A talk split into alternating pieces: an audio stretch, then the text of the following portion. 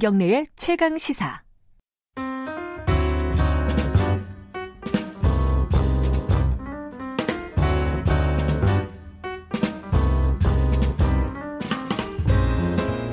네, 어, 더 나은 미래를 위해서 오늘의 정책을 고민하는 시간입니다. 김기식의 식스센스, 김기 식스센스. 알아 드실, 들으실란가 모르겠네, 청취자분들이. 어렵습니다. 자, 김기식 더 미래연구소 정책위원장 오늘 돌아와 계십니다. 안녕하세요. 예, 안녕하세요. 아, 뭐, 어제, 오늘 계속 큰 뉴스 중에 하나인데, 조국 민정수석의 법무부 장관 기용 설이죠. 뭐, 아직까지는. 예, 예. 예. 어떻게 생각하십니까? 조국 수석이랑 좀 아시죠? 좀 아는 게 아니라 아주 잘 알죠. 뭐 그렇습니까? 20여 년 어, 선후배 관계로 또 참여연대에서 같이 일하면서 많이 잘 아는데 자, 이 뭐 좀 사심을 버리시고 어떻게 어떻게 생각하시는지 좀 말씀을 해주시죠. 예, 뭐 개인적으로는 문재인 정부 성공에서 가장 중요한 총선을 위해서 부산을 나가는 게 출마해 주는 게 가장 좋다고 생각합니다. 아, 그래요? 만, 예, 예, 예. 아마 어, 문재인 정부의 주요 정책 중에 하나가 법무부를 탈검찰화하겠다라고 하는 거니까 네. 법무부 장관의 검찰 출신은 안 쓰겠다라고 하는 건 정권 출범 초기부터 이렇게 음흠. 명확히 한 거거든요. 그렇게 되면 결국은 이제 교수나 변호사 중에 하- 어, 법무부 장관 임명하니까 뭐 당연히 조국 어, 수석의 네. 경우에 후보 대상 중에 한 명이 오르는 거겠죠. 네. 아니 근데 그걸 어떻게 생각하시냐고요? 뭐 여러 논란이 있을 수 있다고 생각합니다. 뭐 예. 더군다나 특히 최근에 와서 야, 야당에서 워낙에 그 조국 수석을 타겟으로 어, 정치 공세를 네. 오래 해왔기 때문에 어, 여권 전체로서는 조국 수석을 법무부 장관으로 임명할 경우에 상당한 정치적 부담이 생기는 거는 네. 어, 한편에서 맞다고 생각하고요.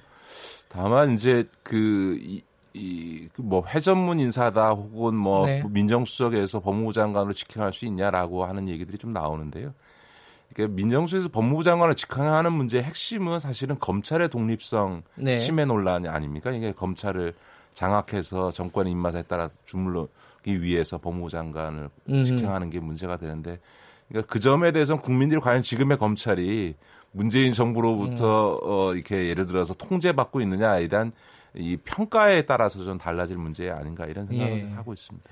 근데 전 이- 요번 기사들을 쭉 이렇게 훑어보면서 그런 생각은 들더라고요. 그 문재인 대통령이 2011년도 권재진 민정수석이 네, 이제 네, 이명박 네. 대통령이 어, 법무부 장관으로 지명을 할 때 노무현 재단 이사장이었더라고요. 음, 맞습니다. 그때 인터뷰를 하는데 아니 민정수석이 법무부 장관 하는 것 자체가 뭐가 문제냐 이렇게 그렇습니다. 인터뷰를 했어요. 네, 네, 네. 오늘을 내다보고 인터뷰가 인터뷰를 한 게 아닌가. 아, 그 이전에 예. 원래 노무현 대통령이 문재인 대통령을 그때 민정수석 하다가 법무부 장관 시키려고 했어요. 그- 네, 그런데 이제 그랬었죠. 그 당시에 예. 그 새누리당이 극렬히 반대하면서 네. 어 사실은 안된 적이 있거든요. 네. 어, 그때 아마 그 야당의 공세에 대해서 문재인 대통령 나름대로 판단이 있었겠죠. 그러니까 그때도 이제 그 문재인 대통령이 권재진 그 케이스를 갖고 한 얘기도 민정수석하다 법무부 장관 갈 수 있다. 다만 이것이 검찰 장악 의도라는 점에서는 부적절하다. 이렇게 음, 얘기를 했거든요. 예, 네. 예. 자, 이뭐 앞으로 한동안 시끄러울 것 같은데 오늘 한번 어, 맛보기로 어, 김기식 네. 위원장께 여쭤봤습니다. 본격적으로는요. 사실 자사고 문제 좀 어, 저도 이 궁금한 부분들도 있고 어떻게 생각하시는지 좀 네, 여쭤보고 네. 싶습니다. 자, 어, 두 개의 자사고 유명한 자사고죠. 전북 상산고 네, 네. 그 성문 종합 아, 예, 홍성대 예. 씨. 예, 예. 어, 수학의 정석이죠, 참. 수학의 정석, 어, 수학의 예, 예. 정석. 그걸로 이렇게 돈을 벌어가지고 네, 자사고 네. 만들었는데 엄청 유명한 학교고 네, 네. 안산 동산고 이 두 개의 자사고가 취소 결정이 났습니다. 네, 네. 네. 반발하고 있고요, 당연히 당사자들은. 반발하고 있고 부- 학부모들도 당연히 반발하고 있겠죠. 근데 뭐 교육감들은 어, 당연한 거다라고 네, 네, 네. 정당한 절차를 거쳤다라고 얘기하는데 논란은 뭐 계속되고 있습니다. 어떻게 봐야 됩니까 이 사건을? 예, 저는 네. 지금 상상고 한 학년 지금 정원이 360명이라고 그 정도 된대요. 하는데 예. 이게 그 상상고가 전주에 있는데 정작 전주는 고사하고 전북 전체에서 입학하는 학생이 80명이고 나머지 지금 260명이 넘는 학생들은 지금 다 280명에 이르는 학생들이 지금 전국 각지의 우수 중학교에서 지금 뽑아서 유학생들이군요 어, 어, 한마디로. 그렇죠. 예. 근데 그렇게 전국의 우수한 중학생들을 모아서 상상고 어떻게 운영했냐. 지금 360명이 한 학년인데 작년에 지금 어 재수생까지 포함하긴 했지만 275명이 의대를 갔다는 거거든요. 의학 전문 고등학교인가요? 그러니까 이게 그러면서 지금 상상고등학교에 지금 등록금이 1년에 1,100만 원이 넘습니다. 아, 그래요. 네. 그러면 도대체 상상고라는 게 어, 의대 입시 전문 학원이냐 음. 이런 비정상적인 운영을 한 결과라고 저는 생각합니다. 아하. 그런데 저는 이제 기사를 보면서 그 부분, 그러니까 그런 어떤 취지, 어, 어떤 자율형 사립고의 취지에 맞게 운영되지 않았다라는 비판들은 저도 수긍이 되는데 요번에 절차적으로 보면은 예를 들어 기준점을 다른 네, 지역보다 네, 네. 어, 높여버렸잖아요. 70, 네, 네. 다른 지역은 70점인데 전북은 이제 80점으로 해가지고 근데 이 상상고 같은 경우는 79점을 넘게 받았단 말이에요. 80점은 안 되지만은 아니, 이게 좀 무리한 거 아니냐. 이게 타겟으로 정해가지고 어, 결정을 한 게 아니냐 라는 생각이 좀 들 수밖에 없다라는 생각이 있어요. 어떻게 보세요 이거는? 지금 이제 교육자치의 관, 어, 제도 하에서 지금 네. 그 자사고 문제나 특목고 문제에 대한 일차적 권한은 지금 교육감에게 있고요. 네.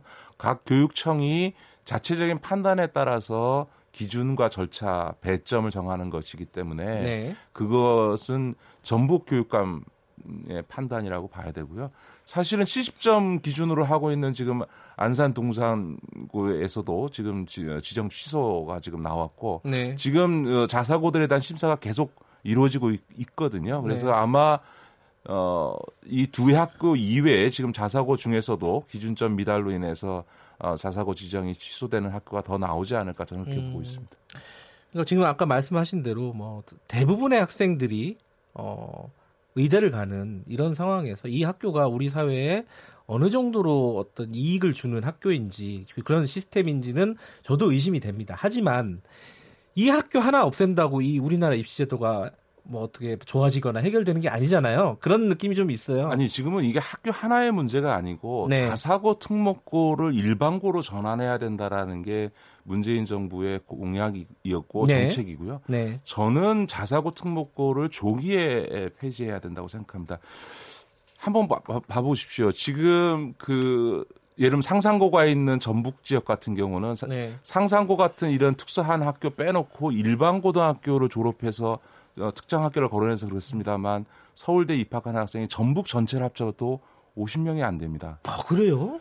어, 지금 서울의 강북 지역에 있는 학교들 고등학교들 중에 서울대를 단 한 명도 못 가는 학교가 비일비재하고요. 네. 제가 살았던 어떤 동네에서는 그 고등학교에서는 전교 한 명이 이른바 스카이 대학을 갑니다. 아하. 서울대 연고대 합쳐서 딱 한 명 갑니다. 네. 그러면 전북이나 그런 서울의 강북 지역이나 제가 살았던 동네가 동네가 자체가 학력이 떨어지야 그게 아니고 네. 중학교 때 공부를 잘하는 학생들은 다 특목고 자사고 가거나 음흠. 아니면 강남으로 이사 가거나 목동으로 이사 가서 생기는 문제거든요. 네. 다시 말해서 이 자사고 특목고라고 하는 게 우리나라 고교 체제 전체를 지금 망가뜨리고 있는 거죠. 네. 그렇게 원래 취지는 뭐냐면 자사고 그러니까 특목고라는 게 뭡니까? 외고 과고 아닙니까? 근데 외국어 특성화 교육 하겠다고 새를 때 외고를 졸업하고 다 법대 아니면 로스쿨을 가고요. 예. 과학 영재 키우겠다고 만든 과학고를 나와서 다 의대를 갑니다. 아하. 그러니까 다시 말해서 자사고나 나 특목고나 다 뭐 이러저런 명분과 취지를 내지만 사실상은 입시 전문 학원으로 음. 어, 지금 전락하고 있는 거고 예.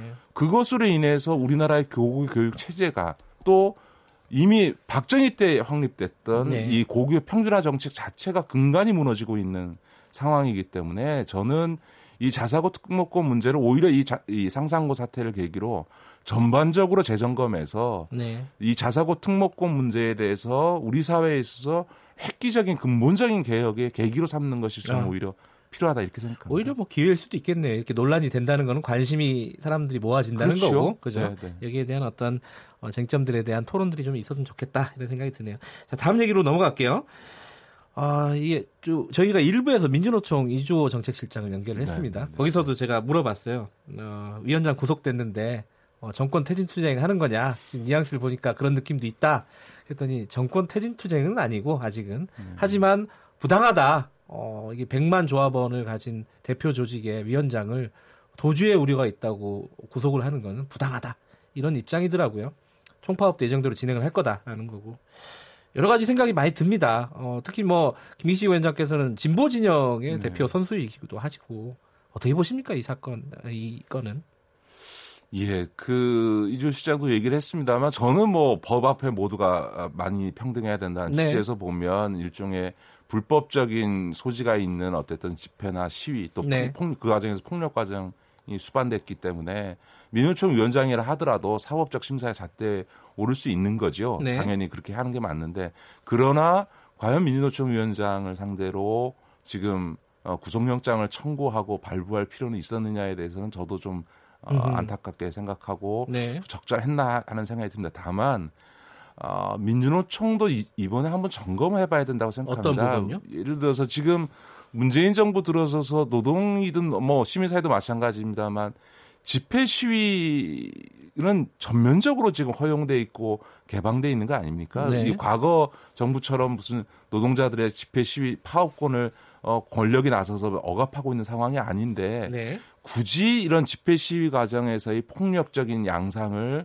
이- 이게 방치해서는 되겠나? 물론 저는 민주총 지도부가 그거를 조장했다고 생각하지는 않습니다만 충분히 현장에서 현장 질서 유지대를 통해서 통제할 수 있는 일단 폭력적 양상을 이렇게 방치해서는 국민들이 주장에는 구- 공감하면서도 행위 양태에 대해서는 반감을 갖는. 근데 이게 쌓이다 보면 이거 민주노총 너무하는 거 아니야?라고 음. 하는 여론을 만들기 때문에 네. 주장은 뭐 얼마든지 저는 민주노총에서 해도 좋다고 생각합니다만 네. 그걸 표출하는 방법에 있어서의 어떤 불법성 문제라든가 특히 폭력성 문제에 대해서는 네. 한번 좀 어, 점검해 봐야 된다 이렇게 생각합니다. 근데 그런 쟁점이 하나가 있고요. 또 하나는 어, 문재인 정부 들어서고 나서 이 무- 민주노총과의 관계 설정이 어, 뭔가 정상적이지가 않아요. 왜냐면은 뭐 예를 들어 경산호위 같은 그런 위원 중요한 사회적 합의 기구에 민주노총이 계속 불참을 하고 있단 말이죠. 네, 그리고 어, 문재인 정부의 노동 정책에 대해서 어, 노동을 배신하는 정책이다. 후퇴하고 있다. 이런 비판들을 민주노총이 지속적으로 하고 있습니다. 뭐 비정규직 어, 정규직 전환이나 등등등. 누가 잘못한 것일까? 물론 못 자르듯이 얘기할 수는 없겠지만 그 부분 참 판단하기가 어렵다라는 생각이 좀 들어요. 저는 그 점에 대해서는 뭐 네. 그렇게 어려운 문제.